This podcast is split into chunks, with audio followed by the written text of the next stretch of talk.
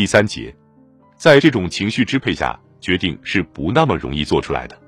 特别是罗江科严重动摇起来了，他求教于别人，这将会是什么？是造反，或者不是造反？据他自己说，保皇派杜马代表舒尔根这样回答他：这无论如何都不能算是造反，像一个对皇上忠心耿耿的臣民那样承担起来吧。如果大臣们都跑了，那么就应当有人来接替他们。可能有两条出路，一切都能应付过去。皇上任命新的政府，我们再把政权交给他。或者不顺利，这样的话，如果我们不能挑选权力当局，那就只能由别人已经从工厂里选出来的恶棍来挑选，没有必要去责备反动绅士们对工人的粗野谩骂。革命已经死死踩住了这些先生的尾巴，寓意是一清二楚的君主制度取得胜利，我们便和他在一起；革命取得胜利，我们就千方百计偷走他。会议开了很长时间，民主派领袖在忐忑不安中等到了决定。最后，米留科夫离开了罗将科的办公室，他带着一脸严肃而庄重的表情。米留科夫走到苏维埃代表团那里，向后者宣布决定做出来了，我们将执掌政权。我没有问我们指的是谁。苏哈诺夫异常兴奋的回忆说：“我什么也没有多问，就像常说的那样，我用全部身心感受到了新的局势。我觉得这几个小时内被自发力量肆意抛掷的革命航船张开了风帆。”在可怕的风浪和颠簸中，平稳而有节律地航行着。相对小资产阶级民主派对资本主义自由派奴隶般的依附的毫无诗意的自白而言，这是多么奇巧华丽的形式啊！而有关政治前景的估计，又是多么致命的错误！把政权交给自由主义者，不仅不能给国家这艘航船带来稳定。相反，从那一天开始，它成了革命的无政府状态、无以复加的混乱、群众的残酷无情以及前线全面崩溃的根源。后来更成了国内战争极度惨烈的根源。如果仅仅向后看过去的几个世纪，那么政权转到资产阶级手中的事实就显得完全合乎规律。在以往所有的革命中，工人、帮工和部分大学生在街垒作战，也有一些士兵转到他们这边来。而通过窗口密切注视街垒战的殷实资产阶级却攫取了政权。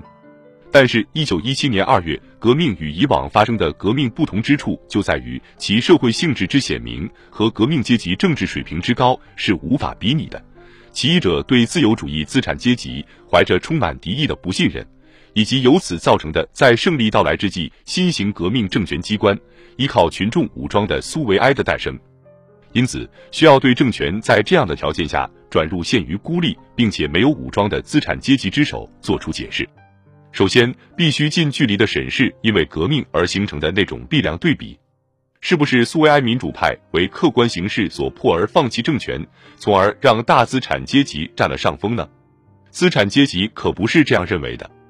我们已经知道，大资产阶级不仅不指望从革命那里得到政权。相反，他们在革命中预感到自己的整个社会地位受到了致命威胁。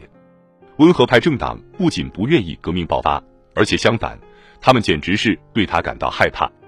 罗江科这样写道：“人民自由党及立宪民主党，托洛茨基也不例外。作为处在温和党派左翼，因而与国内革命政党有较多接触的政党，他也就比谁都更加担忧即将降临的灾难。”一九零五年的经验对自由主义者来说印象太深刻了，以致可能导致工人和农民的胜利对资产阶级的威胁，并不亚于对君主制度的威胁。看起来，二月革命的过程似乎只不过证明了这一预见而已。在那些日子里，不管人民群众的政治思想在很多方面是多么的还没有定型，劳动人民跟资产阶级的界限无论如何都已经不可调和的划定了。接近自由主义集团的编外副教授斯坦凯维奇是进步联盟的朋友，而不是他的敌人。他用下面这段话描述了自由主义集团没能成功预防的革命发生后第二天的情绪：人们冠冕堂皇地庆贺革命胜利，颂扬革命，向自由战士高呼乌拉，用红色领结打扮自己，在红旗指引下前进。但是在内心里，在私下交谈时，他们胆战心惊。浑身发抖，觉得自己成了某些在陌生道路上行进的敌对自发势力的俘虏。任何时候也忘不了罗将科这位肥胖贵族老爷和显要人物那种姿势，当他沿着塔夫里达宫的走廊穿过衣衫散乱的士兵人群时，虽然保持庄重的尊严，但是苍白脸庞上凝固着极度痛苦和绝望的神情。表面上说的是士兵前来支援杜马同政府做斗争，而事实上是从第一天起，杜马就不复存在了。因此，在杜马临时委员会全体成员和他们周围的人的脸上出现了同样的表情。有人说，进步联盟的代表陷于了无奈绝望的歇斯底里之中，他们在家里哭泣。在考虑力量对比时，这种生动供述比任何社会学调查都更有价值。